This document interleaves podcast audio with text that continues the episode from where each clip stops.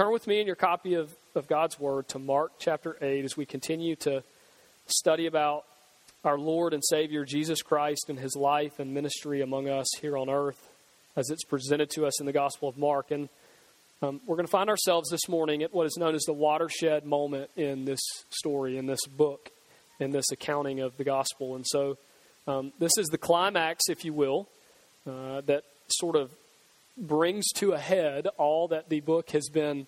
Uh, all that the book has been leading to, and, and then sets the stage for for all of where the book is going. And so this is a really important passage of Scripture, and we'll try to do it justice and glean some light and some understanding and some truth for, from it together this morning. So we're going to be in Mark chapter 8. We will begin reading in verse 22, and we will read down ver- through verse 33. Before we do that, let's look to the Lord in prayer. Father, thank you for this time of worship that we have had together uh, so far already. And we pray now that as a part of that time, uh, as we now turn to your word, uh, your holy and righteous, inerrant word as it is before us. Lord, that you would open our eyes and grant us sight to see. And, and Lord, that all that we see would, would captivate us and would transform us for your sake and for that of your gospel. Uh, so teach us now as we read. In Jesus' name we pray. Amen. Okay, Mark chapter 8, beginning in verse 22, it says Then he came to Bethsaida and they brought a blind man to him and begged him to touch him. So he took the blind man by the hand and led him out of the town. And when he had spit on his eyes and put his hands on him, he asked him if he saw anything. And he looked up and said, I see men like trees walking. And he put hands on his eyes again, his hands on his eyes again, and he made him look up. And he was restored and saw everyone clearly. Then he sent him away to his house, and he said, Neither go into the town nor tell anyone in the town now, Jesus and his disciples went out to the towns of Caesarea Philippi. On the road, he asked his disciples, saying to them, Who do men say that I am? So they answered, John the Baptist, but some say Elijah, and others one of the prophets. He said to them, But who do you say that I am? And Peter, Peter answered and said to him, You are the Christ. Then he strictly warned them that they should not tell anyone about him. And he began to teach them that the Son of Man must suffer many things and be rejected by the elders and chief priests and scribes and to be killed, and after three days to rise again. He spoke this word openly or plainly. Then Peter took him aside and began to rebuke him. But when he had turned around and he looked at his disciples, he rebuked Peter, saying, Get behind me, Satan, for you are not mindful of the things of God, but of the things of men. So we're at this climax, this moment, and the reason that it is that is because this book, this story, this accounting of what Jesus was doing by coming to earth and dwelling among us as a man and walking and ministering, and, and as it's recorded for us, especially in uh, Peter's account through Mark, so in Mark's accounting of the story, uh, the whole point, at least what we have seen over and over and over again, is it has been dealing with the theme or trying to answer the question who is Jesus? Who is this guy and what is it that he has come to do? And uh, what we see now is that his disciples have finally been brought to today, have finally been brought to an understanding of who he is. And so there is this remarkable uh, sort of scene.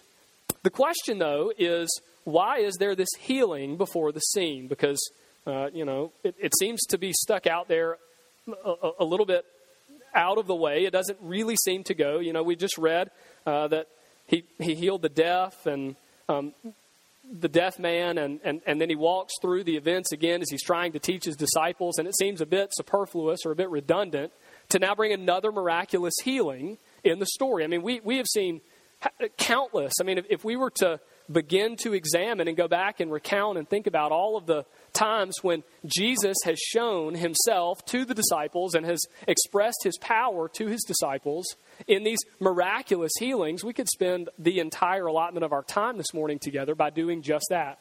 And so, one of the questions that we have to ask is why is this yet another healing given to us in this story? And I think the answer is because the healing of the blind man is intended to be a picture. It is intended to be an illustration with, with direct connections made to what Jesus is about to do with his disciples. So that as we then consider the two accounts together, the healing of the blind man in verses 22 through uh, 26, and then we turn to verses 27 with Jesus' interaction with his disciples and specifically with Peter, we're going to try to make some lines of connection. We're going to try to draw the lines to see how it is this picture of healing blindness in this miraculous healing of the man, how that helps us to understand what Jesus was doing and bringing about the climax of understanding that Peter exclaims, You are the Christ. We've seen that they haven't gotten it up to this point, right? They, nobody really has known who Jesus is but the demons. They seem to have really good theology. They seem to know all too well who Jesus is. But the crowds, the Pharisees, uh, the, the disciples, nobody else seems to at least fully comprehend or to fully grasp and to fully feel the weight of who he is and what's going on. And so this is going to be a story about blindness. And you'll, you'll notice that if you paid attention to the bulletin, you'll see uh, the title of the message is that it is uh, giving sight to the blind or making the blind to see. Um, so, so we're going to try to make those parallels. We're going to try to draw uh, those lines together between these two stories and then try to learn how one informs the other. So, first, let's take the healing then. This is a very unique healing. One of the things, if you notice, just preceding to this in the immediate context, you remember I said he healed the deaf guy. And we looked at some things there because Jesus, for the first time in his ministry, he does something, some form of touching and feeling, or maybe at least from our perspective, it seems to be you know, an incantation or a ritual in order to heal the guy. And he does the same thing here. He, he comes to the blind man and he takes him aside, and then he put his hands on his eyes, you know, and he's, he's touching him and he's leading him away and he's sort of dealing with him in this very specific way. And it, and it does, it mirrors and pushes our minds back to his accounting with the deaf man who he healed by spitting in the mud and putting his fingers in his ears and touching his tongue and all of those things. And seemed a little bit odd. And one of the questions that we had to address, and that we're going to do briefly again this morning, is why did Jesus do that? No other time in all of the miraculous healings that we've seen has Jesus done any of that stuff because he doesn't have to. Jesus can heal with a thought. Jesus can simply think things into being. He can speak things into being. He, he doesn't have to stand back and sort of wave his magic wand because he is the divine creator because he is the Son of God, because he is God Almighty, fully God in the form of a man.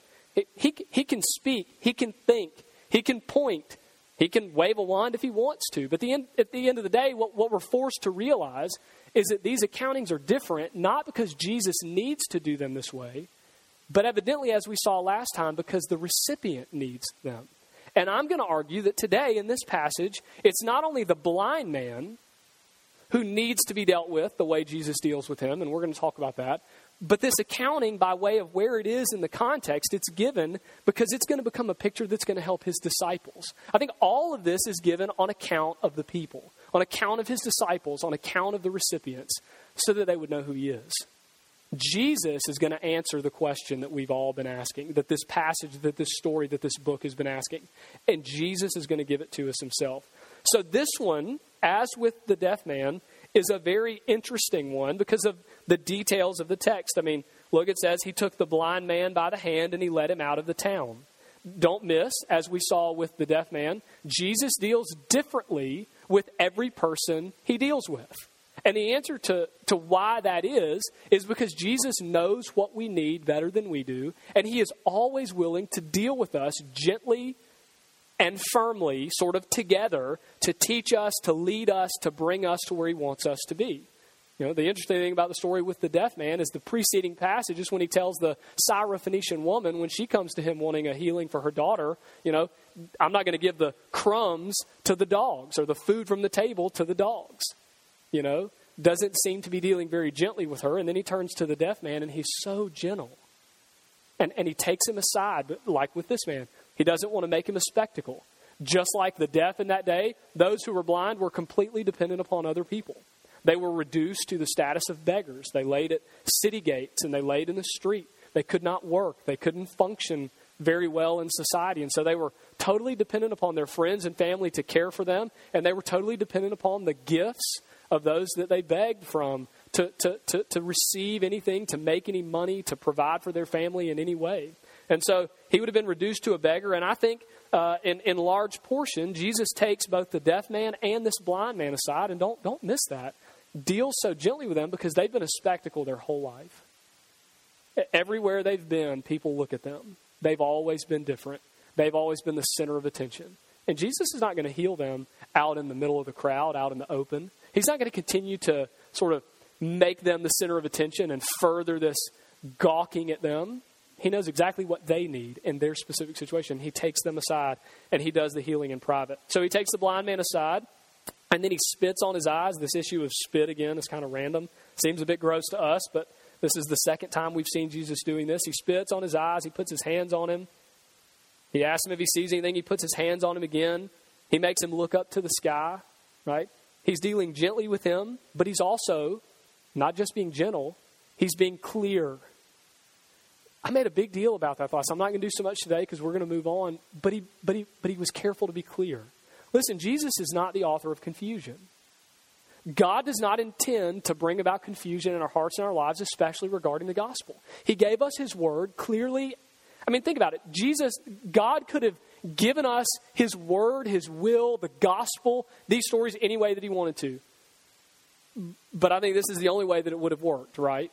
I mean, if it had been stories handed down from one person to the other, I mean, if I started a rumor or if I told something to Jim right here and we've whispered it into people's ears and passed it all around the building, by the time it got to the back, it wouldn't reflect anything of what I actually said to Jim in the very beginning because it would have been relying upon sort of frail, imperfect, sinful, broken humans to keep it alive, and to keep it going. And Jesus, because of his desire for clarity, he has given us his revealed will, his word. He's given us the truth about the gospel. He's given us everything that we need to know about life and about faith, how to come into a relationship with Jesus, and how to be in a, in a reconciled state before him.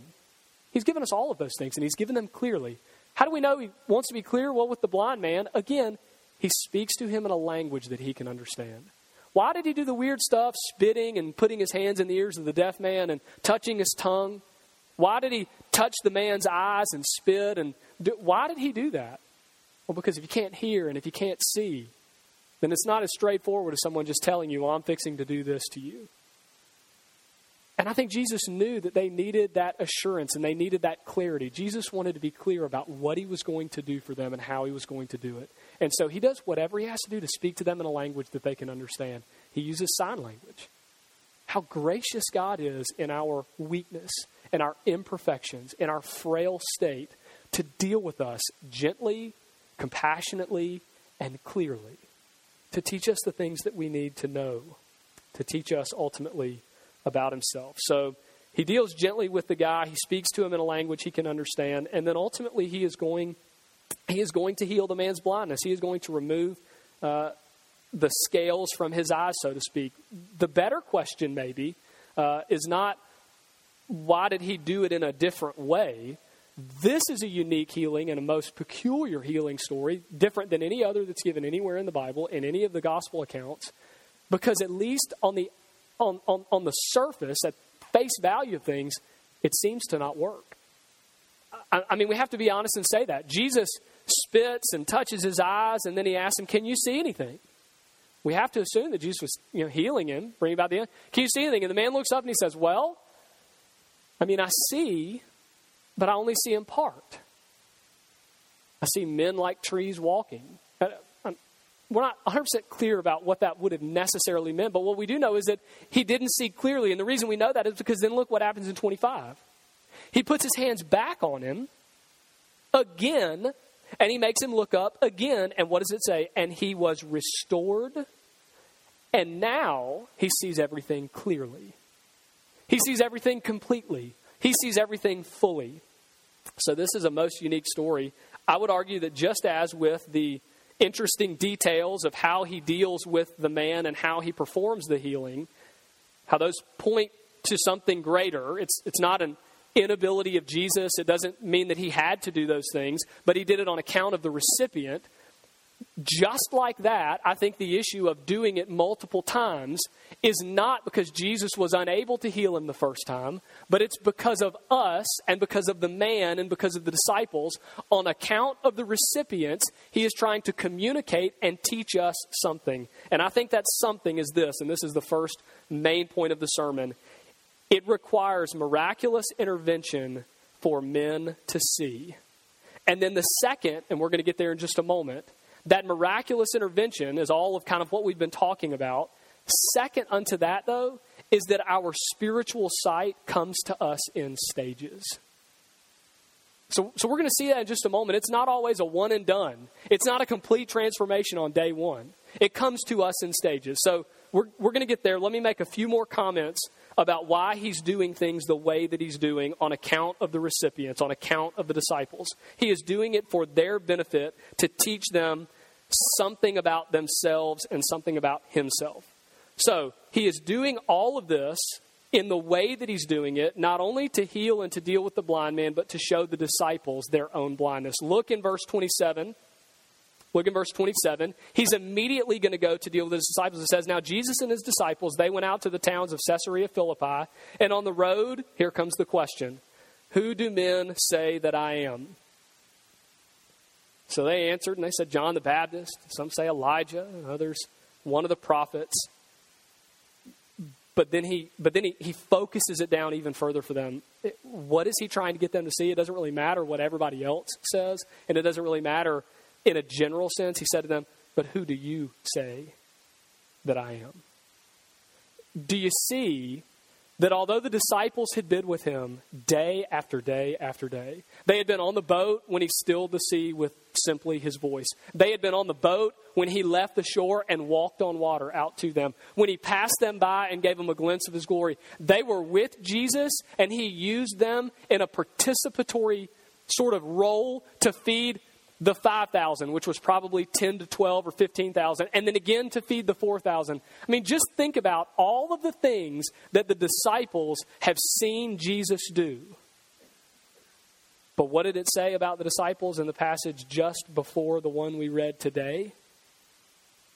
Verse 21, he says to them, How is it that you still do not see? How is it that you still do not understand? Do you see what he was saying? That the disciples have been with me. They have seen me day in and day out. They have gained all of this certain knowledge about who I am and what I can do and what my works are, yet they are still blind. And like the blind man, their spiritual blindness is not going to be healed by further information. When the, when the Pharisees came to him seeking a sign, gaining more knowledge, if, that, if he'll just do something, then we'll believe in who he is. What does he say? There will be no sign given to this generation. Why? Because gaining knowledge is not going to open their eyes. They, they see him, they, they know about him, they have gained information about him, they just don't really see him. And so we can, we can gain an understanding of context, a very important point here, that as the blind man in the miraculous healing is blind and is in need of a miraculous intervention, a divine intervention in order to remove the scales, he then points to the reality in verses 27 through 29 as he asks his disciples in the context, But who do you say that I am? Do you yet see? I know you've seen me, but do you yet understand? And he's helping them to see that they also are blinded spiritually speaking, and in need of a miraculous intervention to remove the scales of their, their blinded eyes, we can also understand then he is teaching them that this is a universal reality. That there's a blind man, that there are these blind disciples, and if the disciples who walked and talked with Jesus day in and day out and experienced him in a way that none of us ever have and none of us ever will, if they are all blinded, then so too are we. That this is the universal estate of man. That apart from divine intervention, apart from God Almighty doing something to open our blinded eyes, we will always see and yet never see. We will always hear and never understand. We will always experience and gain knowledge, but it will never move beyond here. It will make no difference because we still just won't get it. This is a great reality. this, I, I'm not sure if we believe this that it's that that spiritual blindness is a universal reality. I mean, do we really believe that? What, what would it mean if we really believe that? Well, I think on the one hand, it would be a great encouragement to us. You know why? Because what it would mean is that nobody is any more worthy of grace and of the gospel and of a relationship with Christ than anybody else. It's very equitable. You're just as blinded as I am or you, ju- you were just as blinded as I am. And it's not because you somehow attained to a, a specific, lofty understanding of the gospel and of the scriptures and of Jesus. You were given that understanding. By miraculous intervention, someone did something to you that you could not do for yourself. And by the same token, I need someone to do for me what I could not do for myself. One of the applications of that is then that we have to be patient and we have to be humble in our dealings with other people. It helps us not to look down our noses at those that are still spiritually blinded. Because we remember that we too were once spiritually blind. And we understand that it's not because we somehow gained spiritual sight or that we somehow worked in, and were good enough and pulled ourselves up by our bootstraps and became able to see. But we remember this miraculous intervention. We remember the day that we were captivated by grace and that Jesus gave us eyes to see and, and the day that Jesus gave us ears to hear. And so we go, we go to those who are deaf and we go to those who are blind and we bring them this good news about the gospel that no, you're not worthy and yes, you are blind and no, you're, you're never going to be good enough and you're never going to be able to fix it. But the good news is I was not good enough to fix it and somebody fixed it for me. Right? So, so it's very equitable. And it helps us to have a right perception of the lost. It helps us to have a right perception of those around us, whether it's in the church or outside of the walls of the church. Finally, by way of just, just before we move on to the next point, I think it's important that we consider, as I've already alluded to, precisely what it is that they were blind to because the blind man was physically handicapped and unable to sort of see, you know, to, to, see. So it was plain vision that he's speaking of. But if that's to be a picture of the blindness of the disciples, they could see physically. So what exactly and precisely was it that Jesus is teaching them that they don't understand? And I showed it to you. He asked them, Who do you say that I am? Who do men say that I am? What do you think about me? He is trying to help them see that their spiritual blindness is what's preventing them from understanding who He is so that it's a specific interest and a knowledge about the person and work of Jesus. So that they would go from seeing him to really seeing him, from hearing him to really hearing him and understanding. He's not going to give them any new information. They've gotten all they need. He is going to miraculously work in their lives as we need him to do in ours and open their eyes to see and understand for the first time who he actually is. Secondly, not only does it require this miraculous intervention, but as I alluded to just a moment ago, this is a unique story because of its at least seeming to not work.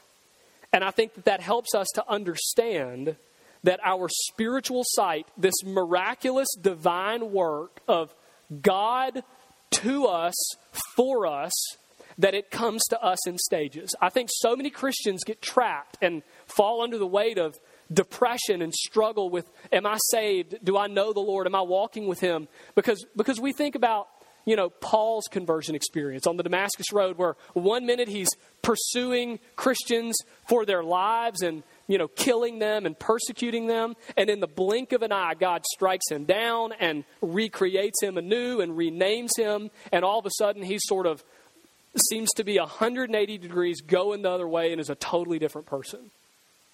And listen, listen, there is a sense in which that is always true for unbelievers that come to know Christ.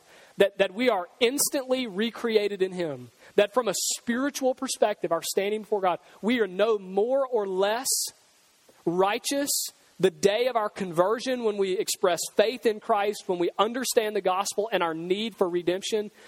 We're, we're just as justified and reconciled with God that moment as we ever will be.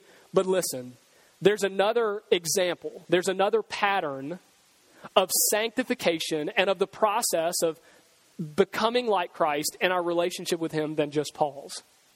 Coincidentally, as we're reading Mark's gospel, it's the pattern of Peter. Let me ask you. you we, we've been seeing Peter and, and his buddies, the disciples, hadn't we? For eight chapters. Since June, we've been reading about Peter and their dealings with Jesus. When he walked along their, their roads and along the side of the sea. And he called them from their boats to put down their nets, and they gave up everything that they had and they followed him, which is pretty incredible. But then we've seen them not getting it time and time and time again and falling far short of what they should be time and time and time again. So much so that look at even the context today. Peter makes in verse 30, I mean, in verse 29, the, this unbelievable declaration of understanding to him, to himself, to Christ, to the disciples, that you are the Christ. And it's sort of like, whew, man, Peter finally gets it. You know, he's finally there. Well, and then four verses later, you know, three verses later, what does he do? He pulls Jesus aside to rebuke him. Peter took him aside in verse 32, it says, and began to rebuke him. And then he gets the response from Jesus Get behind me, Satan. So, so I would ask you this Peter's not quite making the sort of turnaround, the instant change completely in his life like Paul did. When did Peter become a believer? We don't know. Peter was converted at some point in his walk with Jesus. At, some point on that road. As he followed Christ, as he responded to the calls of Christ, there's this process. And there are these stages, these stages of spiritual sight where God is at work in us, transforming us and molding us and shaping us as we are responsive to his leading and to his nudging and his calling. It's a process for most of us. It's a process.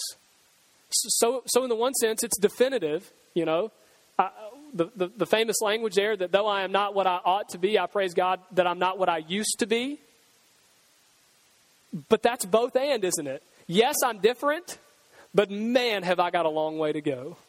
My eyes have been opened, but there are still so many ways in which I don't see clearly. This man in this text, the miraculous healing that gives us the picture of this, Jesus puts his hands on him. He begins the healing process. He asks him what he sees. And listen, something don't miss us here. The man has the willingness to admit that he still doesn't see clearly. The guy went from totally blind to seeing, but it wasn't good. And he could have just told Jesus, Oh, that's great. That's wonderful. I've got it all under control. That's it. You've done all I need you to do. But he was willing to look at you and say, No, I'm not quite there. I'm not quite there, and I'm not really satisfied with the sight that you've given me. Not in a disrespectful way, but I'm not there. And so Jesus returns and continues the process of working on the man. And he helps us to see that as with the sight of the blind man, as with the experience of Peter and the disciples who have taken so long to understand and immediately fall on their face, it is true with us that yes, he who began a good work in you will be faithful to complete it, but it is sometimes a long and arduous work and process. This is a great truth. And please don't misunderstand me. I do not intend to demean our responsibility or our culpability for our sins. I'm not saying that, you know, it doesn't matter how we live because it's a process. You don't understand the gospel if that's your mentality. That's not my point. But my point is in, in pastoral ministry, so many people, you know, they come to me wondering if they're saved and have I lost my relationship with the Lord because they feel the weight of condemnation of the law. But guys, let us also hear and feel the promises of the cross of Christ. This pattern and this story and this reality, it encourages us to live in that tension. And also to be patient with others that are living in that tension. So that when we look around at Christians, people in our churches, people in our families, people in this context, we don't think, oh, I'm way more sanctified than they are. They just don't get it. Why? Because we all understand that it's a process. And, and, that if we were all to be honest about our own hearts and our own lives, we would be willing to find an abundance of areas where the process is not yet complete. So the blindness, in one way to put it, is so deep. The depth of the blindness is so severe that it takes more than one touch by Jesus to fix it, to clear it up. Dr. Martyn Lloyd-Jones was preaching about this. He's, he's one of my favorite old preachers, and he was preaching about this text and this passage, and it's, uh, it's a sermon titled, uh, I think, Men Walking Like Trees, something to that effect. And uh, he, he began to, to speak about all of those people in pastoral ministry that are constantly worried about themselves and their salvation and their sanctification, and they're constantly beating themselves up. And, you know, is God really at work in me if I continue to, you know, have issues and I'm on, on the plane of this process and listen to his words? I love it. He's so simple and so direct. Dr. Martyn Lloyd Jones, his, his encouragement to them in that sermon is stop contemplating your navel and answer Jesus' question. Stop looking here and answer Jesus' question. And the question he was alluding to was the one when he asks him, Can you see? What do you see? Verse 23, and he asked him after he put his hands on him, Do you see anything? And, and he's pointing to the fact that the man's willing to be dissatisfied enough. He is willing to admit that his sight is still not right. That he, he's willing to say to Jesus, I know that it's not yet there, but I know that you can get it there. See, see in our own hearts, in our own lives, we are not willing to admit, are we, that we're just not there and that we're still desperately in need of the gospel. And so he says, Stop looking at your navel and simply answer Jesus' question. And his encouragement is, For if you had not already, if God had not already loved you and revealed himself to you and been at work in you, then you would be wholly incapable of even having the desire for your sight to be better. Do you see that? So, the simple reality that we are longing for the sight to be clear, that we want to be better, that we want the process to continue, and that we are pleading with Christ to continue that process in us, it shows and it proves and it encourages our hearts that we are a part of the process and that we are on the train, so to speak, that we are headed in the right direction and that the process is having its work in us. So it requires miraculous intervention for men to see. Secondly, spiritual sight comes to us in stages, and that's a great encouraging reality and one that I think is crucially important for us to remember. But then, thirdly and finally, and this is going to be more direct with, Pete, with Christ's feeling with Peter, Peter, if we are to see and understand the blessings of Christ, it will only be as we see them through the cross. Look at what happens. He says to them, Who do you say that I am? He's not interested in uh, sort of the general knowledge. He's interested in their personal understanding of seeing him and opening their eyes to the reality of who he is. And Peter says, You are the Christ. But then there's this peculiar language, and we've seen this time and time and time again. Peter makes this astounding confession, and Jesus tells him, That's great. Now don't go tell anybody. He says in verse 30, Then he strictly warned them not to tell anyone about him. We've seen, I think there's like 17 times prior to this that we've seen this, 16 or 17, somewhere right in that area, where we've seen Jesus do these unbelievable, miraculous things to heal the broken, to restore you know what has been marred to, to redeem what has been lost and in the context of those miraculous events he is always telling them and by the way don't don't go don't go tell anybody don't tell anybody who I am. And this is pretty peculiar. We, I have given you one, I think, and, and part of why he does that. One answer is because Jesus knew and understood God's timetable for his life and that the time of the cross was not yet, that his work was not complete. And if Peter and his disciples and the people went around making an accurate proclamation about his divinity, about his messiahship, about who he actually was, then it would bring more heat upon him and the cross might it, it, it, would conflict the plans that God had for him. And so he's living sort of intentionally and responsibly in God's will for his life. I think that's one answer. But Alistair Begg, who I love, he helps us to see yet another part of this. And it is because he, he says that he tells Peter, at least in part, not to go and tell anybody because Peter still does not have a full understanding. He only gets part of it. He only gets part of it. And he gets that from verses 31 through 33. Because Peter, immediately after understanding that he is the Christ, Jesus tells him, you know, the Son of Man must suffer many things, that I am the king, but I have come to be rejected and to be killed, but I will raise, you know, I will rise again. And then in 32, Peter takes him aside and begins to rebuke him.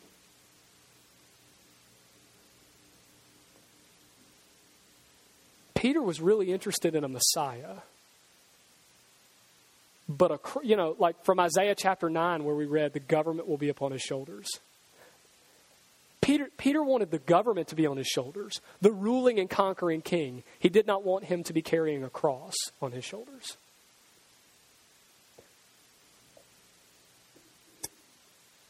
We don't always have a problem with the Messiah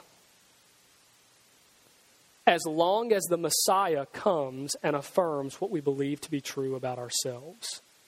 And at least in our context of current Christianity, let me ask you this is the messy truth about the cross, the blood atoning sacrifice that is necessary for our being reconciled with God, for the, for the putting away and the setting aside of our sins, is, is the messy, gruesome message of the cross, is that central to our Christianity?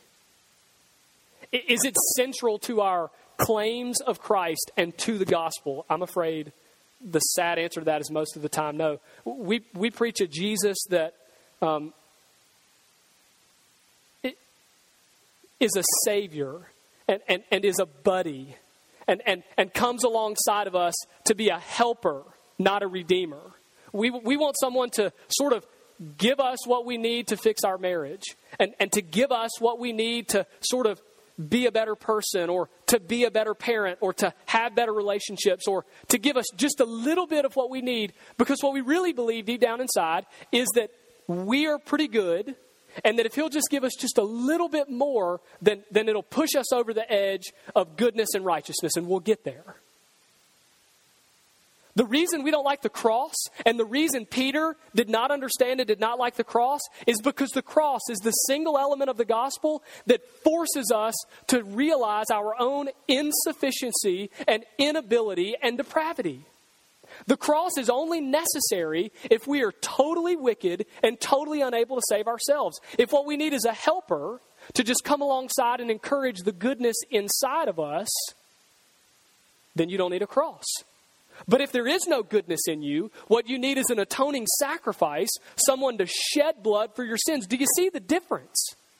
And Peter, though he understood that he was the Messiah, though he understood that he was the Christ, I think Alistair Begg is right when he points out that he was not yet all the way there. And he even goes so far as to say this speaking of the devil, the evil one himself is happy to champion messiahs and gurus and avatars he is happy to suggest that if we could all get together and rejoice in the company of one another, that this would be fine. But the one thing that the evil one is vehemently and totally opposed to is a Messiah who dies on a cross and rises from the dead. I mean, to me as a pastor, what a grave warning. And to my brothers who stand in pulpits all across the coast and around the world today, what a warning. what a warning from Dr. Begg there. What a warning from the scripture there that if the messy nature of the cross is not central to your teaching about the gospel, then it is not the gospel. And that Jesus is not the Messiah that does anything in the hearts of people unless it is through the cross. You know, this guy had to rely upon his friends, didn't he? To, to, to bring him to Jesus. He could not see, he was totally dependent. You know, if we're not even willing a lot of the time to include our friends in our own inability to admit to them that we have problems and admit our need to them, how are we ever going to be willing to admit before a holy God that there is nothing in us of any value? See, we don't like the cross. We, we all want a Messiah. We all want a ruler. We all want a king. But we don't want him to go through the cross because the cross, the cross says something terrible about us it says that we're, it says that we'll never get there on our own, and that we need Him to live the life that we could not, and then to pay the penalty that we should. Because apart from that, there would be no, there would be no sight, there would be no salvation, there would be no redemption.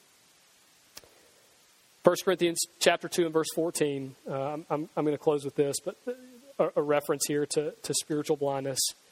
Notice this the natural man does not receive the things of the Spirit of God, for they are foolishness to him, nor can he know them, for they are spiritually discerned. Also, if you consider Matthew's account of this very same passage, he goes on to say that these things, he tells Peter, were not revealed to you by man, but by my Father in heaven.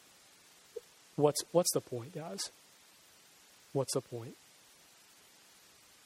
We can only see and hear and know Jesus and our need for him if God gives it to us.